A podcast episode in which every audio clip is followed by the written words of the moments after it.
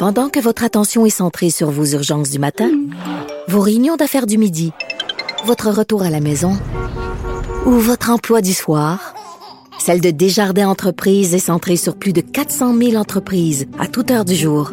Grâce à notre connaissance des secteurs d'activité et à notre accompagnement spécialisé, nous aidons les entrepreneurs à relever chaque défi pour qu'ils puissent rester centrés sur ce qui compte, le développement de leur entreprise. Quelques, en fait, dans les dernières années, euh, vous vous dites, en fait, moi, euh, je voyais pas une grande, un grand avenir à la liqueur.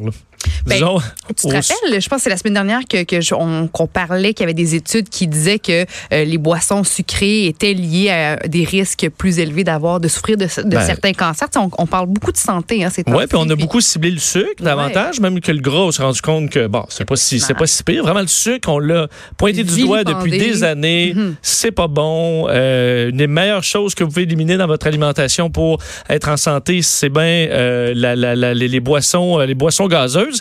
Euh, ben sachez que euh, dans les dernières heures, Coca-Cola ont euh, bon euh, dévoilé et annoncé une nette amélioration de leur rentabilité et de leurs recettes au dernier trimestre. Euh, alors des euh, des chiffres qui sont impressionnants, qui montrent que Coca-Cola était capable de, en fait, capable de traverser le temps, même à travers les modes. Alors ils ont, parce que on s'entend les milléniaux, euh, on dit le 17 à 35 ans, c'était pas vendu On d'avance. est plus kombucha que Coca-Cola. Oh là, le disons. com- c'est comme toi, le kombucha, là. y a- pense pas que ce soit gêné. Tous les 17 à 35 ans boivent du kombucha. Mais on, on est, on est plus L'aller dans l'épicerie, il y en a quatre sortes. Mais là, on euh, est plus préoccupé par la question de la santé Oui. que l'étaient probablement les Exact. générations précédentes et, et Parce nos que boire du parents 7-Up aussi. et du, du Coke, c'est moins. euh, ça m'apparaît moins millénial comme activité. Oui. Disons, on va trouver un terrain là euh, en- entre les deux. Moi, je bois de l'eau. là. Met la liqueur, euh, je laisse ça un peu de côté. Mais euh, Coca-Cola a trouvé le moyen d'aller chercher les milléniaux, entre autres, tout simplement en nous vendant des canettes plus petites.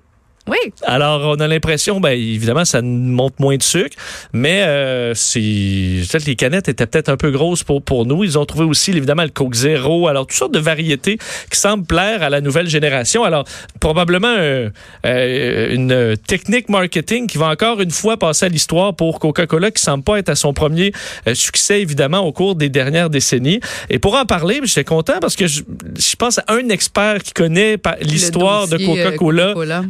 Pratiquement par cœur. C'est notre spécialiste en marketing et professeur agréé, euh, agrégé au département de communication de l'Université d'Ottawa, Luc Dupont, qui est en ligne. Bonjour, Luc. Bonjour à vous deux. Ça va bien? Ça va très bien. Euh, faut, faut dire, euh, ça ne doit pas te surprendre que Coca-Cola soit capable encore une fois, avec du génie marketing, de rester actuel et de continuer à engranger autant de profits.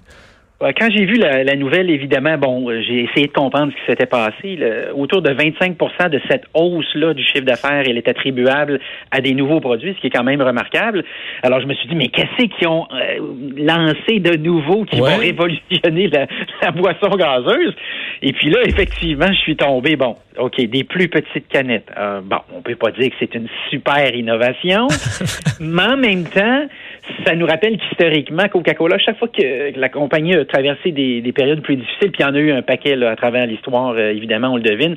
Entre autres, à un moment donné, on avait décidé de euh, couper dans le sucre euh, du côté du gouvernement américain. Deuxième, première guerre, deuxième guerre mondiale aussi. On devine que là, Coca-Cola avec son avait de la difficulté à vendre son produit parce que c'était pas de sucre.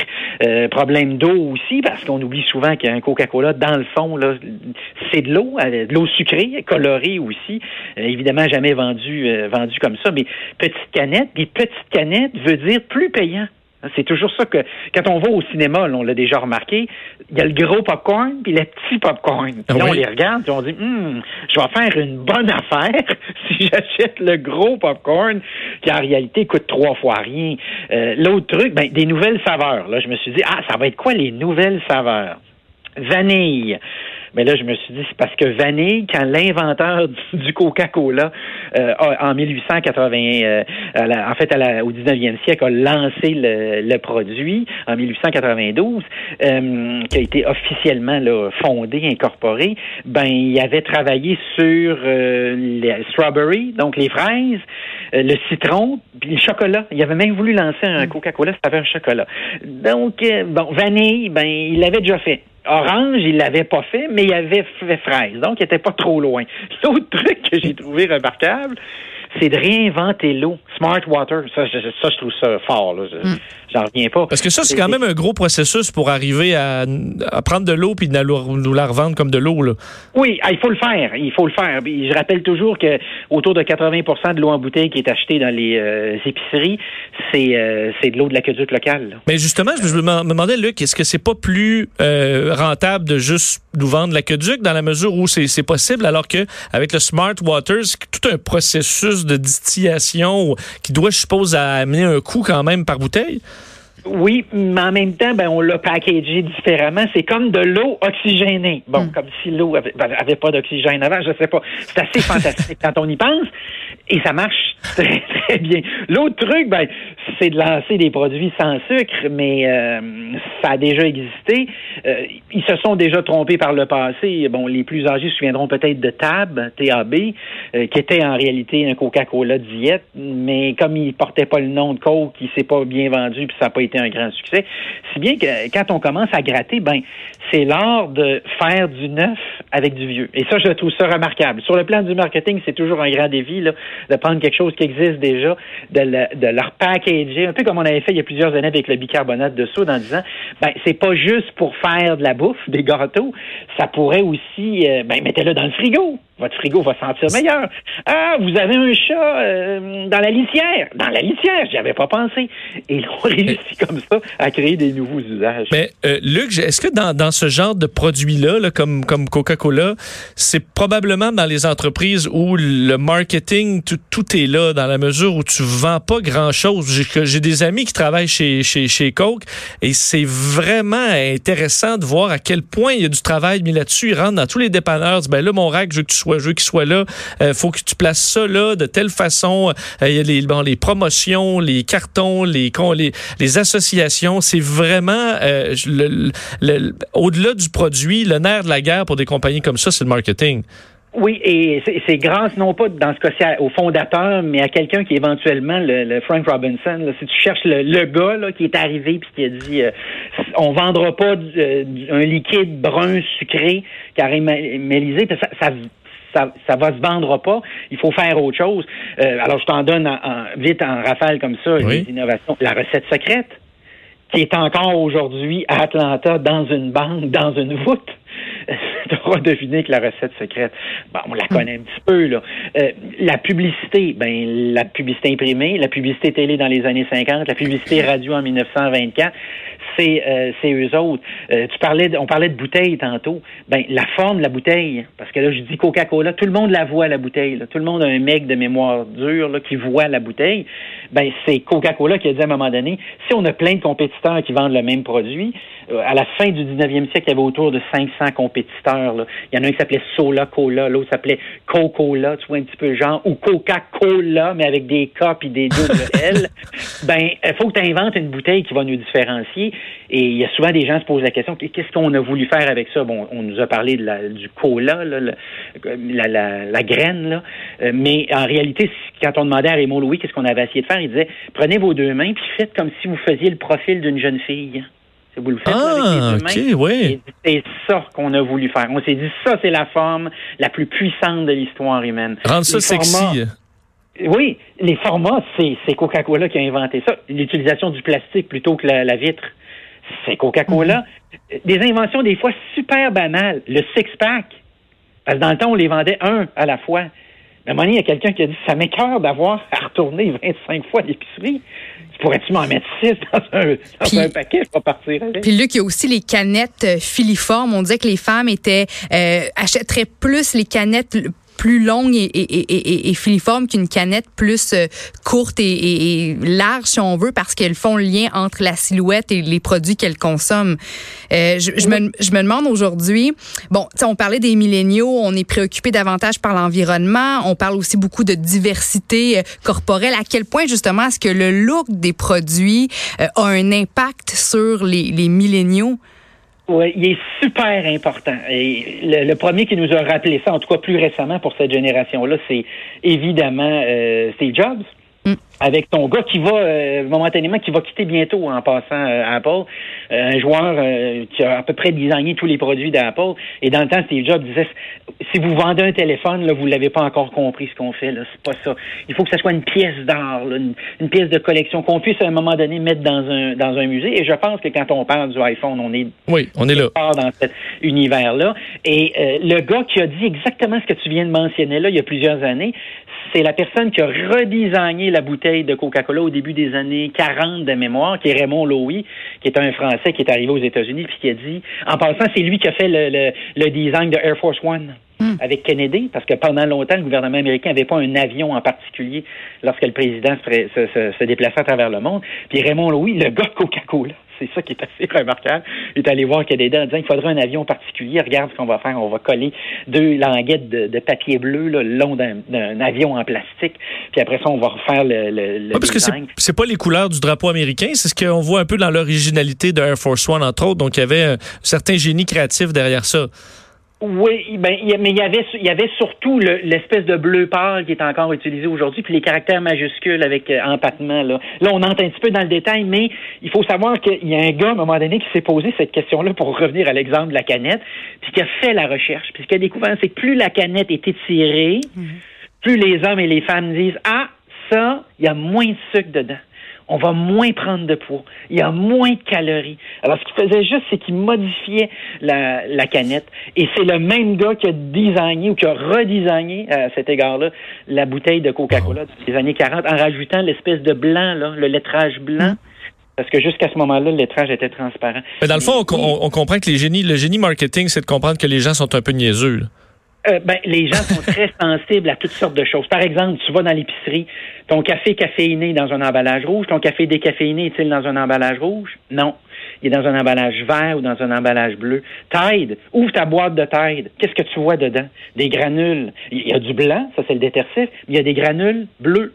Parce qu'on s'est aperçu, c'est que si on rajoute du bleu dans du blanc, les gens pensent que ça lave un petit peu plus.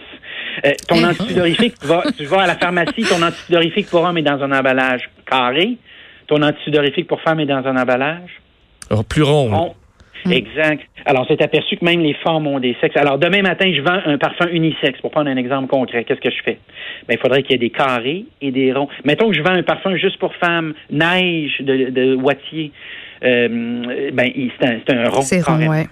C'est ça. c'est ce qu'on appelle le Mais ça démontre, ça, démontre qu'au, qu'au fil des années, euh, les gens restent sensibles exactement aux mêmes choses. Parce que moi, je me disais, tu sais, les milléniaux, on, on c'est ça, on parle d'environnement, puis on veut. Tu sais, je, je, je, pensais que les milléniaux étaient moins portés à, à, acheter, à consommer des produits, par exemple, de coke, parce que là, on parle beaucoup de, de santé, puis d'environnement, puis tu sais, des bouteilles en plastique, puis le recyclage, puis toute la patente. Mais donc, ce que tu nous dis, c'est qu'au fil des années, on reste carrément sensible aux mêmes choses parce qu'on continue d'acheter les, les, les mêmes et les tactiques marketing qui existaient à l'époque existent encore aujourd'hui. Oui, il marche encore très bien aujourd'hui. Puis tout ce que tu viens de décrire là, ben c'est l'histoire d'une gang, les 1735, qui sont toujours, chaque fois qu'ils consomment quelque chose, maintenant ils veulent dire aux autres qu'ils sont une bonne personne, n'est-ce pas? Oui, exactement, bonne, exactement. Bonne volonté. Alors ils consomment tous ces produits-là en public. Donc comme ils les consomment en public, ben les compagnies ont compris que euh, c'est consommé en public, alors il faut bien passer, il faut bien paraître. Hmm. Raison de plus de réfléchir un petit peu plus au design. Alors, il y a le bon café. Moi, évidemment, je suis dans cet environnement-là parce que dans une autre vie, je suis professeur à l'université, je le vois, là. Mais, mais je dirais que depuis que j'enseigne, j'ai vu trois gangs d'étudiants différentes en 27 ans. Puis là, actuellement, effectivement, ce que je m'aperçois, c'est qu'il y a le bon café, le bon téléphone, hein? il, y a, le bon jus, le, mm. c'est fascinant, le bon restaurant. Mais ce que je leur dis toujours en début de session mm. pour les faire rire, c'est la gang d'il y a 10 ans, ben c'était un autre restaurant, c'était un autre café, c'était un autre téléphone. Parce que il y a à peu près 15 ans, c'était Nokia. Mm. Mais quand je leur dis ça, ils me disent Nokia, c'est quoi ça? Ouais, ça fait pas ah si longtemps. C'est téléphones des fois que je vois. Mais ils ont raté le virage, évidemment. Euh, hmm. euh, Apple n'a pas raté. Luc, parlant de, de, virage, est-ce que Coca-Cola, à un moment donné, aurait pu être euh, pris de panique par, entre autres, l'arrivée des boissons énergisantes, Red Bull, qui a pris énormément de place? Euh, il semble pas être dans beaucoup dans l'énergie. On voit qu'il y a des Coca-Cola café là, à certains endroits, mais veut, veut pas, ça, ça a été c'est encore une certaine frénésie, les boissons énergisantes. Ça semble pas avoir beaucoup ébranlé l'Empire. Ben, ce qu'ils ont fait, puis je trouve ça très habile, c'est qu'ils ont pris une participation minoritaire dans le compétiteur numéro un de Red Bull, qui est Hansen. Là, je, le, je cherche le produit qui vend le, le Monster. Connu, Exact, exact. Et, et euh, évidemment, la compagnie est, est, Maintenant, c'est Monster en bourse, là, mais ils ont changé de nom récemment. Mais ils ont pris une, une participation de mémoire qui est de 15% en disant, ben voici ce qu'on fait. On est dans le jeu. Ça nous permet d'observer l'industrie. Mais quand il y a un pépin, ben c'est pas de notre faute. C'est pas nous qui hauteur de 85 Je trouve ça très, très euh, habile. De la même manière qu'à la fin du 19e siècle, il y avait un compétiteur assez serré de, de Coca-Cola qui, qui, précédait le, de deux ans le lancement de, de, la boisson comme telle. Et ils ont acheté euh, la compagnie par la suite. Alors ça, c'est une, une, vieille euh, stratégie, un peu comme Barbie, qui est en réalité une poupée qui était une poupée européenne. Alors ce qu'on a fait, c'est qu'on est revenu aux États-Unis, on a lancé la Barbie qui était une copie de l'autre, et puis on a acheté éventuellement l'autre compagnie en Europe qu'on a fait disparaître par la suite. Là, aujourd'hui, d'ailleurs, parlant de Barbie, il présente la Barbie euh, écologiste. Une Barbie qui... Je travaille pour National Geographic. Exactement. tu encore une fois, un produit euh, qui s'adresse aux, jeunes d'aujourd'hui, aux milléniaux préoccupés par les climato-anxieux. Est-ce que c'est ouais, est -ce c'est juste pour bien paraître ou y a, euh, dans le sens, parce qu'on sait que ça va faire le tour des médias, mais que j'ai-tu vraiment quelqu'un qui va acheter ça ou il y a vraiment un désir de faire évoluer Barbie? Ben, le grand défi, c'est de faire parler de la marque. Euh, Barbie qui a lancé il y a quelques semaines aussi la Barbie en chaise roulante. Alors, la question qui se pose toujours, c'est comment faire parler sur les, entre autres, les médias sociaux, assurer le partage des nouvelles. Et la découverte qu'on a faite, c'est que si parfois on est un peu surprenant ou on choque juste un petit peu un tel groupe, alors on parlait tantôt des milléniaux, avec, je, pense à la campagne de Gillette, qui est un bel exemple euh, au début de, de l'année où on, on s'est moqué, mais de façon très, très, je dirais, sévère des hommes.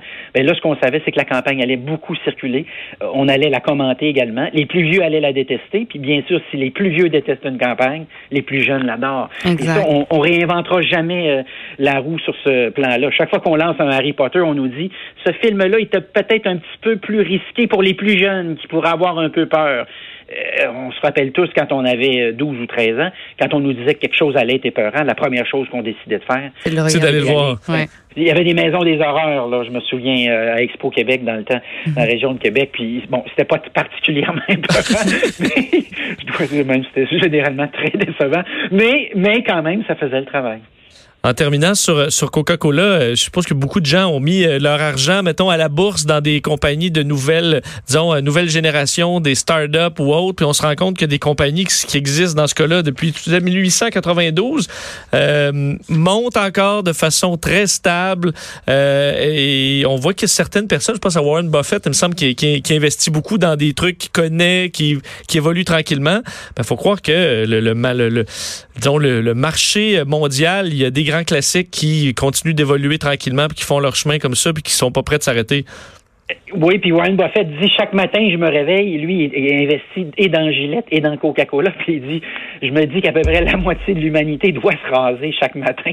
Je vais faire un paquet de fric. Puis l'autre truc qu'il dit, c'est que dans la journée, il y a 1,8 milliard de, de, d'équivalent de, canettes de Coca-Cola qui vont s'ouvrir. Hum. Alors d'investir dans cette compagnie-là est probablement une, une mauvaise hum. idée. Puis j'ai jeté justement un coup d'œil sur le titre boursier avant l'entrevue. On est à, des euh, niveaux historiques euh, Alors, pour ceux qui prévoyaient la fin de Coca-Cola, j'aurais le goût de vous dire que ça va vous prendre une autre vie, puis peut-être deux avant que ça se réalise. Ben, oui, l'action a monté de plus de 6% 6% pour Coca-Cola, donc une compagnie, on s'entend, qui doit évoluer normalement très tranquillement vers le haut.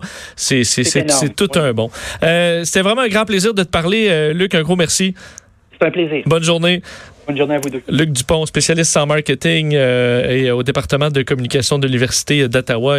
Une bible en ce qui a trait à toute l'histoire marketing de, Coke ou de Mattel, par exemple. Oui, j'aurais pu continuer à l'entendre parler pendant des heures. Tu sais, je veux dire, un cours de trois heures à l'université par lui, là, il me donne envie là, de me réinscrire et d'aller suivre son cours. Au moins de l'écouter, je le trouve fascinant. À mon avis, il part sur une anecdote, puis au bout de trois heures, rendu. Euh, c'est bon, on va revenir à la page 1 parce que là, on a dévié un peu. Euh, vraiment très, très, toujours intéressant, puis de voir à quel point on se fait. Reste que, on pense qu'on est maître de, de nos choix. On achète ce qu'on veut. Non, non, je me suis vraiment fait avoir là-dessus. Je me suis vraiment fait avoir là-dessus. Alors, euh, ben, bravo à Coca-Cola qui euh, euh, réussit à engranger des chiffres, des chiffres jamais vus en nous manipulant, chers milléniaux que vous êtes. Sachez que vous vous êtes pas meilleur que les générations précédentes. Ça, ça c'est clair. On vient.